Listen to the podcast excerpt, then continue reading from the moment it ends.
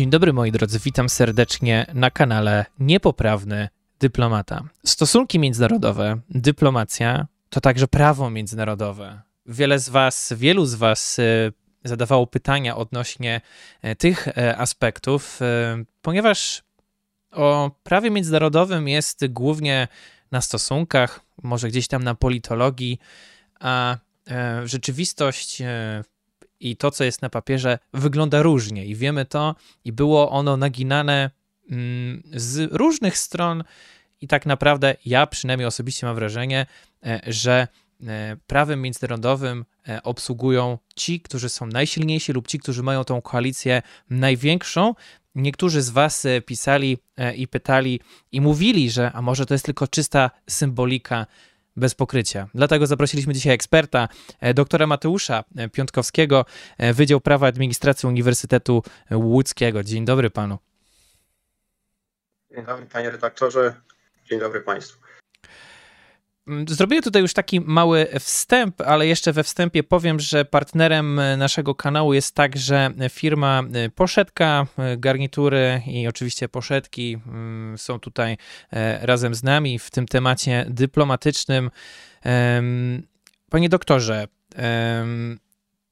na swoim Twitterze, i tutaj go pozwolę oczywiście od razu y, po, zapromować i zachęcić naszych widzów do obserwacji, kilka wątków y, pan porusza, arcyciekawych. E, uważam, że każdy z nich można by rozwijać na godzinne, wielogodzinne e, wykłady ale taki najważniejszy, o który pytali nasi e, widzowie, to oczywiście sam status e, prawny tego, co się e, wydarzyło i do historii dość często niektórzy zwracali uwagę, że technicznie prawdopodobnie, to pan doktor już wytłumaczy, niektóre wojny na przykład się nigdy nie skończyły, chociażby Japonia jako strona tutaj przywoływana w kartach historii była dość często i tutaj mówi się o szczególnie propaganda Kremla i ich narracja mówi o e, specjalnej operacji wojskowej. No my to nazywamy wojną. E, czy to słowo, wojna, dość, e, dość istotne chyba w prawie międzynarodowym, można interpretować to, co się dzieje jakoś inaczej, no bo jest oczywiście prawo konfliktów zbrojnych i te konflikty zbrojne, czy ta wojna musi być prowadzona wedle wielu zasad. Tak jest, tak. E, bardzo uprzejmie dziękuję za to pytanie, bo to pytanie jest e, właściwie rzecz biorąc cała kwestia. E, jest kwestią, która często się pojawia, bo, bo w szczególności w sieci pojawiają się takie informacje, że to właśnie nie jest wojna, a, a tylko, mm, tylko wojnie. To jest specjalna operacja wojskowa, tak jak nazywa to propaganda kremlowska. W związku z tym, skoro to nie jest wojna, to w takim wypadku żadnych praw, które towarzyszą wojnie, nie stosujemy e, w tym względzie. I to jest jednakże, wydaje mi się, pewien mit e, dość niebezpieczny, bo po pierwsze, chciałbym może zacząć od rzeczy najważniejszej, że jeżeli będziemy kwestionować to, co się dzieje na Ukrainie, że to nie jest wojna, to tym samym będziemy kwestionować możliwość powstania takiego bytu, jakim są zbrodnie wojenne. Zbrodnie wojenne można popełnić tylko i wyłącznie w warunkach konfliktu zbrojnego bądź wojny. E, więc w tym samym względzie to jest przede wszystkim, wydaje mi się, ta uwaga ukazuje niebezpieczeństwo związane z tym, z takim można by powiedzieć negowaniem tego, co się dzieje mm, na Ukrainie jako, jako wojny. Natomiast samo pojęcie wojny zgodnie w świetle międzynarodowego prawa humanitarnego, prawa konfliktów zbrojnych, tutaj różne nazwy są, e, mówimy e, w, o konfliktach zbrojnych, zasadniczo rzecz biorąc. Mówimy o konfliktach zbrojnych z tego względu, że zwłaszcza w XX, zwłaszcza XIX wieku, e, pojęciem wojny jako takiej bardzo manipulowano i to w szczególności manipulowały wielkie mocarstwa kolonialne. Przede wszystkim to one narzucały e, społeczności międzynarodowej to, co e, w ocenie e, to, co w ocenie tych wielkich mocarstw było wojną, bądź nie. I, I, tak naprawdę ten subiektywizm, to instrumentalne podejście do prawa międzynarodowego powodowało, że mieliśmy incydenty znane z historii, jak blokadę Wenezueli, atak na Aleksandrię, wojny opiumowe, które były nazywane po prostu wyprawami karnymi ekspedycjami jakimiś, odwetem, natomiast czy, czy nawet operacjami wojskowymi. Natomiast państwa, mm, te, te wielkie mocarstwa kolonialne w XIX wieku po prostu negowały mm, zewnętrznie, że to jest wojna. Wojna też w tamtym okresie mogła się toczyć tylko pomiędzy narodami cywilizowanymi, państwami narodami cywilizowanymi. To było takie określenie, które wyłączało właściwie ze potencjalnych stron wojny wszelkiego rodzaju państwa y, obszaru pozaeuropejskiego, bo tylko w ten, w ten sposób y, określano wojnę. XX wiek to jest taka kontynuacja tego subiektywizmu. Jeszcze pojawia się jeden problem. Czy wojna musi być formalnie wypowiedziana? Bo też niektórzy zwracają uwagę, że skoro Kreml formalnie wojny Ukrainie nie wypowiedział, to nie mamy stanu wojny. E, deklaracja wojny tak naprawdę już w XIX wieku miała wartość, e, można by powiedzieć, stosunkowo niewielką. Oczywiście były wojny wypowiadane deklaracjami. E, tak na przykład było w czasie I wojny światowej, również w czasie II wojny światowej, e, na przykład wypowiedzenie wojny przez Anglię i Francję Niemcom w związku z tym, że Niemcy nie, nie wycofały się z Polski, bo takie było ultimatum. Ta, ta ważna wiadomość w 1939 roku, wielka informacja, która dała nam, można by powiedzieć, taką chwilę radości i nadziei, że wygramy. Francja i Anglia, nie jesteśmy sami. Francja i Anglia wypowiedziały Niemcom wojnę. Ale to tak naprawdę było jedno z ostatnich takich deklaracji, a po 1945 roku możemy przytoczyć masę konfliktów, które nie zostały wypowiedziane. Tak. E, wojna w Wietnamie, w, w wojny ostatnich, można by powiedzieć, dwóch, trzech dekad nie były wojnami wypowiedzianymi. E, nigdy takiej deklaracji się nie pojawiało. Tak naprawdę to się stało trochę problematyczne, ponieważ e, wypowiedzenie wojny tworzy pewne problemy natury wewnętrznej. E, to jest y, niewygodne, to jest, to powoduje uruchomienie pewnych norm prawa wewnętrznego, stanu wojennego, wprowadzenie pewnych ustaw ograniczających prawa obywatelskie itd., tak itd. Tak Też doskonale widzimy, jak również na, w ustroju Federacji Rosyjskiej, Rosji, jak na przykład wypowiedzenie wojny e, czy, czy wprowadzenie powszechnej mobilizacji no, spowodowałoby ogromne zamieszanie w samej, e, w samej tutaj można by powiedzieć tej płaszczyźnie normatywnej. I e, tym pojęciem manipulowano. Manipulowano, już właściwie rzecz biorąc, chcę podać najbardziej skrajny przykład manipulacji starcia japońsko-radzieckie nad Hałchym Gołem, 1939 rok. Ginie setki tysięcy, właściwie no, setki tysięcy nie, ale tysiące żołnierzy po obydwu stronach i obydwa państwa mówią, że nie mają z tym żadnego problemu. To nie jest żaden konflikt, żadna wojna, to są żywe ćwiczenia i obydwa państwa tak naprawdę były z tego tytułu zadowolone. I społeczność międzynarodowa stwierdziła, że jeżeli oddamy państwom, pozwolimy państwom na manipulowanie e, pojęciem wojny, no to w takim wypadku stworzymy stan zupełnej próżni prawnej. I tak jak mówię, tą konsekwencją jest to, że nie będzie naruszeń prawa obowiązującego w wojnie, czyli międzynarodowego prawa humanitarnego. W 1949 roku wskazano, że tak naprawdę czy wojna została wypowiedziana, czy nie, nie ma znaczenia. Decydującą kwestią jest zaistnienie konfliktu zbrojnego. I w konwencjach genewskich y, nie znajdziemy definicji konfliktu zbrojnego, ale mamy ją wypracowaną w orzecznictwie, ona jest powszechnie przyjęta. Międzynarodowy konflikt zbrojny jest definiowany bardzo prosto. To jest po prostu starcie sił zbrojnych dwóch państw. Nie ma żadnej wątpliwości, że to, co się dzieje na Ukrainie od 24 lutego, a tak naprawdę mówiąc poprawnie od 2014 roku, jest międzynarodowym konfliktem zbrojnym i w wyniku tego, tej konstatacji to pole walki tak naprawdę decyduje o tym, to te, te sytuacje, można by powiedzieć, wojenne, e, bombardowania, przekroczenie granicy, e, ataki, wymiana ognia, to jest to, co sygnalizuje nam istnienie stanu konfliktu zbrojnego. Teraz już nie bazujemy na woli państw, to jest specjalna operacja wojskowa czy operacja karna, bazujemy na tym, co się dzieje na polu walki.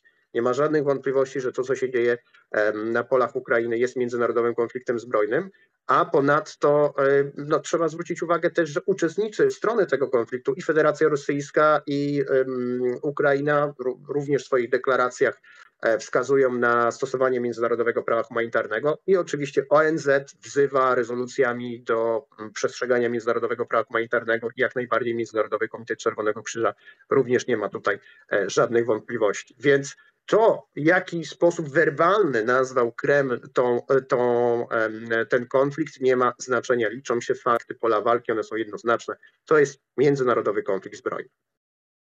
No tak. I ten konflikt y, jest opisany, jak on powinien y, przebiegać, y, że oczywiście w skrócie celuje się bardziej w obiekty militarne, zostawia się cywili, można nakładać różne podatki nawet w czasie trwania wojny przez okupantów. Są tam różne prawa, obowiązki i tak dalej. Ale to, na co zwrócili uwagę widzowie, którzy pisali do mnie tutaj, do kanału Niepoprawny Dyplomata, to jest to, czy bo mm, oczywiście odpowiadając, prawo międzynarodowe może nie jest idealne, to tutaj pan już nam na to odpowie, e, ale ma ono jak najbardziej sens, ponieważ w historii byli ci zbrodniarze wojenni, dotyczący właśnie konfliktów zbrojnych e, i byli oni skazywani między innymi przez właśnie Międzynarodowy e, Trybunał e, Sprawiedliwości, między innymi Slobodan Miloszewicz i wielu innych tak naprawdę, głównie właśnie związanych z tego, co oczywiście pamiętam z wojną w byłej Jugosławii, to zastanawiali się nasi widzowie, czy ręka sprawiedliwości realnie może w przyszłości dosięgnąć także Władimira Putina. Dziękuję bardzo. Oczywiście, mm, odwołując się do tego mm, mm, właśnie stwierdzenia, bo jaki też pojawia się wiele pytań o sens prawa międzynarodowego, tak. E, bo przede wszystkim sens samego ONZ-u, prawda? E, ONZ czy w ogóle Karta Narodów Zjednoczonych miała zapobiec e, no, powstawaniu konfliktów tego rodzaju. To jest naczelne zadanie ONZ-u, aby zapobiegać sytuacjom, które mogą zagrozić międzynarodowemu pokoju i bezpieczeństwu. E, I, my, I oczywiście pojawia się wiele takich zarzutów, że prawo międzynarodowe jest nieefektywne, że czy międzynarodowe prawo humanitarne jest nieefektywne. Ale też chciałbym zwrócić uwagę, że jeżeli mówimy o prawie obowiązującym w konfliktach zbrojnych, to pamiętajmy, że my mówimy tylko i wyłącznie o porażkach. I nie, nie odwołuję to tylko wyłącznie do tego mm, e, konfliktu. On oczywiście w sposób naturalny e, bardzo nas absorbuje, soczewkuje. No też wydarzenia, które mają miejsce w tym konflikcie są, e, są szczególnie bulwersujące. Nie ma co do tego żadnych wątpliwości. Natomiast pamiętajmy, że my często nie widzimy, bo też nie możemy fizycznie zobaczyć sytuacji, w której międzynarodowe prawo humanitarne jest przestrzegane. Tak. Bo mogą, my nie wiemy w jakiej sytuacji na przykład pilot e, decyduje się nie zrzucić bomby, bo nagle okazuje się, że cel, który ma powiedzmy w zadaniu, który został mu przekazany na odprawie, że ma go zbombardować, okazuje się być obiektem cywilnym. My nie widzimy żołnierza, który na przykład e, odmawia wykonania jakiegoś zbrodniczego rozkazu, więc musimy pamiętać o tym, że e, tak jak generalnie na przykład w prawie karnym, my mówimy o naruszeniach, a nie zapominamy o tym, że jednakże w wielu wypadkach my nie wiemy, jak często to prawo jednak jest przestrzegane i mhm. też no, może trochę jestem niepoprawnym optymistą, ale wydaje mi się, że również w tym konflikcie możemy mieć takie sytuacje, e, w których e, jednakże pewne osoby, jednostki mówią nie, nie wykonam tego, nie, nie zrobię tego, e, nie zaatakuję tego, nie, nie rozstrzelam tej osoby i tak dalej. Mogą też z tego tytułu ponosić konsekwencje. Ale druga płaszczyzna, wracając właśnie do istoty tego pytania, rola ONZ, E, pamiętajmy, że ONZ nigdy nie było, mm, można powiedzieć, zbyt efektywne, jeżeli mieliśmy do czynienia z konfliktem, który dotyczy jednego ze stałych członków Rady Bezpieczeństwa. Rosja jest stałym członkiem Rady Bezpieczeństwa ONZ. Jest państwem, któremu e, nadano tą rolę, w, bo mówi wcześniej ZSRR, ale e, Rosja kontynuuje tutaj członkostwo E, Związku Radzieckiego w Radzie Bezpieczeństwa, nadano rolę e, jako państwu, jako liderom koalicji antyhitlerowskiej, ponieważ inni członkowie, stali członkowie Rady Bezpieczeństwa to Chiny, Francja, Wielka Brytania, Stany Zjednoczone, e, Rosja ówcześnie Związek Radziecki. I było wiele, pięciu, tak, mam nadzieję, że wszystkich wymieniłem, tak? Wielka Brytania, Stany Zjednoczone, Francja, Chiny, Rosja, tak, wszystkich wymieniłem. I trzeba zwrócić uwagę, że kiedy dochodziło do konfliktu, których stroną był jeden ze stałych członków Rady Bezpieczeństwa ONZ, to ta organizacja zawsze, można by powiedzieć, napotykała na ten problem, że ten stały członek Rady Bezpieczeństwa ma to prawo weta. Prawo weta jest taką cechą polityczną. Wszyscy członkowie Organizacji Narodów Zjednoczonych, wstępujący do tej organizacji, zgodzili się na taką szczególną rolę stałych członków Rady Bezpieczeństwa, co oczywiście nie oznacza, że my nie możemy w pewnym zakresie jakimś szukać możliwości reformy tego systemu i to się próbuje zrobić, mhm. aczkolwiek on jest bardzo zabetonowany. E, trzeba tutaj e, powiedzieć sobie wprost, że zmiana Karty Narodów Zjednoczonych, tutaj usunięcie weta jako takiego, to jest jednak pewne narzędzie, z którego te mocarstwa korzystają, jednak Rada Bezpieczeństwa ONZ miała jeden sukces, zapobiegła wybuchowi konfliktu światowego, bo sens weta jest taki, żeby nie stawiać jednego ze stałych członków Rady Bezpieczeństwa pod ścianą, e, w której pod tą ścianą może na przykład e, podjąć decyzję o eskalacji, tak, a w domyśle no, użycia tej broni tak. E, masowego rażenia. Natomiast jeżeli też mówimy o kwestiach związanych z odpowiedzialnością, to oczywiście pamiętajmy, że jednym z takich problemów w prawie międzynarodowym jest problem jurysdykcji. Państwa są w prawie międzynarodowym równym. Generalnie nie sprawują nad sobą jurysdykcji. I jeżeli mówimy o Międzynarodowym Trybunale Karnym, w jakich okolicznościach mogą, może ta jurysdykcja Trybunałów Międzynarodowych powstać? E, pierwsza sytuacja to pokonanie państwa, można powiedzieć, siły dobra wygrywają z siłami zła. I tak było na przykład e, e, Norymberga czy też Tokio. Po II wojnie światowej alianci tutaj utworzyli Trybunał dla niemieckich czy japońskich zbrodniarzy wojennych. Druga sytuacja to jest jakaś kooperacja międzynarodowa, e, zwłaszcza e, w obrębie ONZ i na przykład rezolucja Rady Bezpieczeństwa ONZ. Tu pan redaktor wspomniał właśnie o procesach dla zbrodniarzy wojennych e, w byłej Jugosławii. Międzynarodowy Trybunał Karny do, dla byłej Jugosławii został utworzony rezolucją Rady Bezpieczeństwa ONZ. Ale tutaj jest problem, bo stały członek Rady Bezpieczeństwa ONZ nie zgodzi się na utworzenie Trybunału względem siebie. Jest to mhm. jasne. E, trzecia sytuacja, no to jest sytuacja, w której e, mamy mm, Międzynarodowy Trybunał Karny stały w siedzibą w Hadze, ale Rosja stroną tego Trybunału nie jest. On ma jurysdykcję, e, ponieważ Ukraina złożyła taką deklarację, stroną statutu również nie jest, ale złożyła taką deklarację o, o poddaniu się jurysdykcji Trybunału. I trzeba tutaj zwrócić uwagę, że Trybunał może badać zbrodnie popełnione na terytorium Ukrainy, ale Federacja Rosyjska nie ma obowiązku współpracy z Trybunałem. Co nie oznacza, że Trybunał może bardzo utrudnić życie potencjalnym, oczywiście, bo, bo jako prawnik tu trzeba pamiętać o tym, no są jeszcze te kwestie domniemania niewinności i tak dalej. Też o tym pisałem pewien, pewien tekst, bo się zastanawiałem, nie mamy w historii przecież zbrodni nieosądzone. Prawnicy mają problem z tym, z nazywaniem kogoś zbrodniarzem czy też przestępcą, z, wynikający z tego, ostatnio skrytykowano za to sekretarza generalnego ONZ, że mamy coś takiego jak domniemanie niewinności. Mhm. Czy to dopiero do, do, musimy mieć wyrok, żeby tak. prawomocny wyrok stwierdzający winę, żeby kogoś nazwać przestępcą bądź zbrodniarzem. Dlatego ostatnio skrytykowano trochę mm, e, mm, mm, sekretarza generalnego ONZ, e, Antonio Guterresza, ponieważ on właśnie z taką rezerwą, tak prawniczo bardzo powiedział. Ja się też ostatnio zastanawiałem e, właśnie w, tym, w tej mierze, czy mogą być jakieś zbrodnie, które nazywamy zbrodniami, a one nie zostały osądzone. No jednak w historii mówimy na przykład o, o zsyłki Polaków na Syberię. To jest zbrodnia, czy rzeź woli podczas powstania warszawskiego w 1944 roku. To są zbrodnie, chociaż nikt za nie nie poniósł e, odpowiedzialności tej indywidualnej, a także tutaj w kontekście odpowiedzialności państw. E, niemniej jednak, że mm, no jeżeli mówimy o, o, dokładnie sytuacji Rosji, to Trybunał może w jakiś sposób utrudnić, bo państwa, którą stroną Trybunału są, mogą na przykład znaleźć się w sytuacji, gdzie powiedzmy jakiś e, zostaje wystawiony na przykład nakaz aresztowania i e, jakaś taka, jakiś, jakaś osoba podejrzana o popełnienie tych zbrodni, będąca w tym nakazie, na przykład pojedzie na wakacje do Polski może być wówczas zatrzymana w, w takiej sytuacji. Jeżeli mówimy o, o, o, samym prezydencie Putinie, no to tutaj sytuacja jest faktycznie trudniejsza, bo przede wszystkim jaki mamy zarzut wobec prezydenta Putina? To jest zbrodnia agresji. Zbrodnia agresji jest znana jeszcze właściwie od traktatu wersalskiego, bo Wilhelm II Hohenzollern, ten cesarz niemiecki, który na, można powiedzieć rozpalił I wojnę światową, on już był, miał być sądzony po raz pierwszy, można by powiedzieć, o czyn czyny prowadzenie wojen napastniczych, tak, o naruszenie traktatów, to jeszcze oczywiście taka konstrukcja agresji nie była wtedy, mówiąc tak naukowo, do końca sformułowana, ale to był pierwszy moment, w którym mieliśmy do czynienia z postawieniem głowy państwa, z próbą postawienia głowy państwa w stan oskarżenia.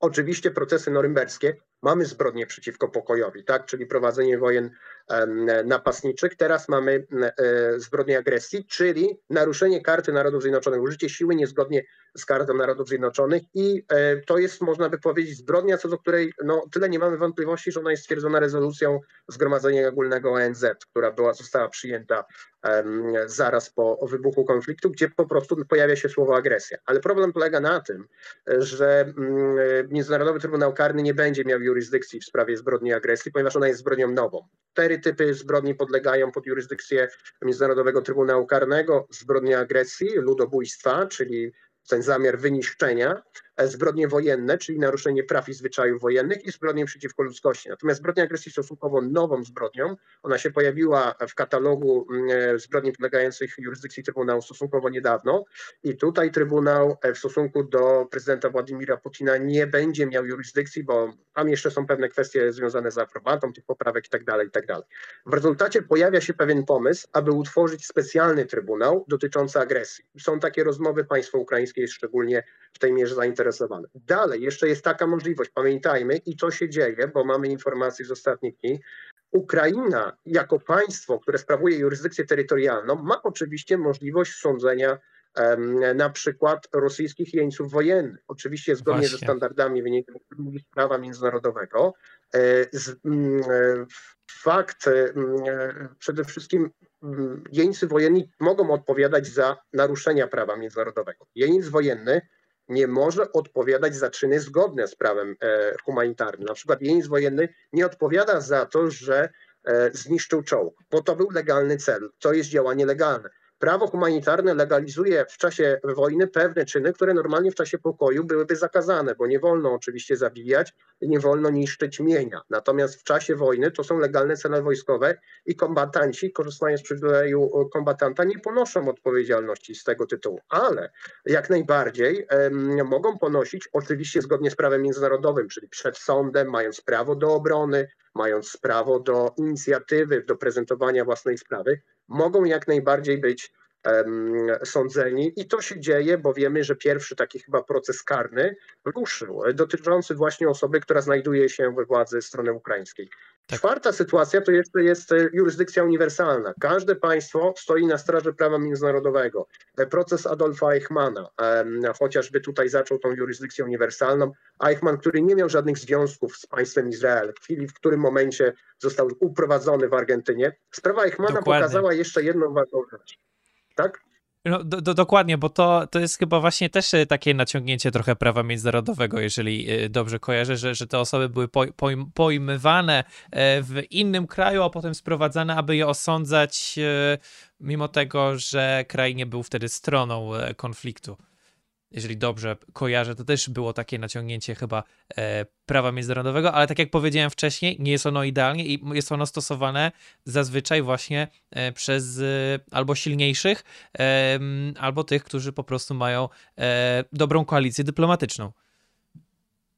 Zgadza się oczywiście, tylko właśnie dokończ, e, kończąc wątek tak, sprawy Eichmana o ile, o ile sam proces no, nie wywołał jakichś wątpliwości, bo y, zwrócono uwagę, że to jest ta jurysdykcja uniwersalna, że nie liczy się obywatelstwo sprawcy, nie liczy się obywatelstwo ofiary, liczy się zbrodnia, jaką popełnił. Pewne zbrodnie wymagają ścigania światowego. Każde państwo powinno ścigać właśnie na przykład zbrodniarzy wojennych. Y, również Polska mogłaby ścigać y, po prostu z zasady jurysdykcji uniwersalnej, bo takie możliwości również Polski Kodeks Karny przewiduje, ścigać ewentualną osobę podejrzewaną o popełnienie zbrodni wojennych. Natomiast właśnie w sprawie Eichmana pojawia się ten wątek związany z tą jurysdykcją, ek, e, można powiedzieć, eksterytorialną jurysdykcją wykonawczą, czyli nielegalną ekstradycją. To zostało skrytykowane tak. i to twierdzi się, że ponieważ inne państwa nie powinny wykonywać swojej jurysdykcji bez zgody tego państwa e, na e, terytorium państwa drugiego, bo to oczywiście może powodować pewne spory. Więc nawet, nawet pomimo tego, że proces Eichmana nie było żadnych wątpliwości, to o tyle skrytykowana zwrócono uwagę, że izraelscy agenci, którzy uprowadzili bez zgody Argentyny, a Eichmana naruszyli suwerenność i mm, można by powiedzieć tą wyłączność kompetencji Argentyny w obrębie własnego terytorium. Powinno być to wykonane, można powiedzieć, wniesiona prośba o ekstradycję, e, państwo powinno wyrazić zgodę i dopiero w ten sposób powinno być to e, wykonane. Więc e, to jest, to jest kolejna taka bariera, która powoduje, że ta sprawiedliwość, ja nie chcę powiedzieć, że ona nie jest niemożliwa, bo, bo wydaje mi się, że, że nie, nie można tego tak powiedzieć, ale oczywiście osoby, które pozostaną na terytorium Federacji Rosyjskiej, no można powiedzieć, ta ręka sprawiedliwości może ich nie dosięgnąć nawet. Nie wykluczam, że taka możliwość może nastąpić, ale jeszcze jest końcowa możliwość, że faktycznie w Rosji może dojść do pewnych przemian i Rosja może kiedyś zwrócić się do prawa międzynarodowego jako taki element, co się ładnie nazywa sprawiedliwość okresu przejściowego, czyli mhm. rozliczenie się z przeszłością. Też ta sytuacja nie jest wykluczona. Rzeczywiście, to właściwie odpowiedział pan doktor. E, nawet zanim zadałem część tych pytań, to pan doktor zdążył e, właściwie na nie e, opowiedzieć. Ostatnio się zastanawiałem, ponieważ były specjalne komisje po wojnie w Wietnamie e, w Stanach Zjednoczonych o normalizacji stosunków. Czy to w ogóle jest e, możliwe, jakakolwiek normalizacja? E, bo właśnie tutaj pan przytoczył bardzo ciekawy przykład, że gdyby był rzeczywiście jakiś rząd przejściowy, który może by łagodził te tendencje dyplomatyczne i chciał na przykład tego rozliczenia wewnętrznego, tej sprawiedliwości, ale też wewnętrznej, że każdy zbrodniarz wojenny, nawet na terytorium Federacji Rosyjskiej nie będzie bezpieczny, e, no to wtedy to brzmi jak jakieś tam e, rzeczywiście mm, opcja najbliższa tej e, sprawiedliwości, ale trudno jest chyba sobie wyobrazić normalizację stosunków dyplomatycznych. No tutaj powiedział pan wprost, no z agresorem. Tak, oczywiście. Dlatego też to, to przede wszystkim musiałaby być przemiana w samej Rosji. I e, to jest ten element decydujący, który na chwilę obecną e, no, jest zdarzeniem, można by powiedzieć, niepewnym tak, w tym, tym kontekście. E, natomiast e, w związku z tym społeczność międzynarodowa musi sięgać do innych e, rozwiązań w takich granicach, jakich pozwala mhm. na to prawo międzynarodowe. Pewne rzeczy można uczynić, to się robi, działa koalicja. Wydaje mi się, że być może będziemy mieli specjalny trybunał do spraw agresji, właśnie przeznaczony dla prezydenta Putina. Pytanie oczywiście o rolę Białorusi, bo też pamiętajmy, że Racja. udostępnienie terytorium, udostępnienie terytorium do agresji też jest zaliczane jako agresję, więc tu sprawa Białorusi też jest, będzie sprawą dość interesującą w tej mierze, bo ostatecznie wydaje się, że Białoruś E, siły zbrojne Białorusi może nie wzięły udziału tak wprost w, w, tutaj w tych działaniach, ale jednakże z terytorium Białorusi rozpoczęła się między innymi ta ofensywa kijowska, ta przed którą no właściwie cały świat zadrżał. Coś, czego wydawało się, że może, może nie dojść, ale jednakże doszło. Więc e, na chwilę obecną, na chwilę obecną można te czynności wykonywać. Sama Ukraina przede wszystkim ma tutaj pierwszeństwo w karaniu e, sprawców zbrodni wojennych bo to na jej terytorium do tego, mm, e, do tych okrutnych czynów dochodzi, e, ale oczywiście pamiętajmy, że też e, to może trudno, w pewnym sensie się spotykam z takim również spojrzeniem, ja to rozumiem, bo oczywiście trudno przeciwstawiać te obrazki, jakie widzimy z Buczy czy Jerpienia, tak. też zbrodniarze wojenni, czy osoby podejrzewane o zbrodnie wojenne mają jakieś prawa, tak? Mają prawo do rzetelnego procesu. To już w Norymberdze przecież, mm, czy Gering, czy, czy Ribbentrop mieli adwokatów, mieli prawo do wznoszenia. I to jest, można by powiedzieć, ta perspektywa prawnicza, która czasami nie zawsze e, no, współgra z tą perspektywą taką no, całkowicie zrozumiałą, tak? Mhm. taką społeczną i w pewnym zakresie, bo, bo te emocje są i, i, trudno, trudno o tym mówić, ale trzeba powiedzieć jednak, że, że, że jednakże procesy po to są właśnie te trybunały, aby zagwarantować jednakże pełnię praw. I w prawie międzynarodowym nie ma miejsca prawie humanitarnym na pozasądowe egzekucje. Nigdy. E, to jest podstawowa zasada. Nawet szpieg nie ma prawa być zabitym na miejscu. E, kiedyś się wydawało, że to jest taka norma. Nie ma takiej normy, bo jest przynajmniej taki pakiet minimalnych gwarancji. E, I mm, no, pozostaje mieć życzenie, że mm, te, te, te zbrodnie będą rozliczone, będzie ich, e, nie będą przede wszystkim popełniane.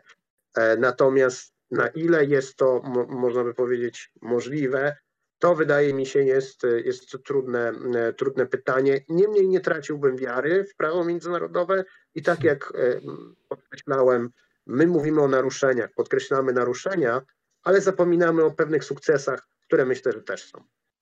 Dziękuję panie doktorze, bardzo piękne e, zakończenie. My oczywiście polecamy e, wejść na Twitter e, pana doktora, tam znajdziecie więcej wątków, artykułów. Pan doktor także pojawia się w innych podcastach, między innymi Podróż bez paszportu też widziałem, także u naszych kolegów e, z branży tutaj e, około e, właśnie dyplomatycznej. Dziękuję raz jeszcze panie doktorze, no i pozdrawiamy i życzymy oczywiście wszystkiego dobrego także tym, którzy są na froncie walki, a ten front walki jest różnoraki, między innymi prawniczy. Także dziękujemy. Dziękuję bardzo panie redaktorze, dziękuję państwu.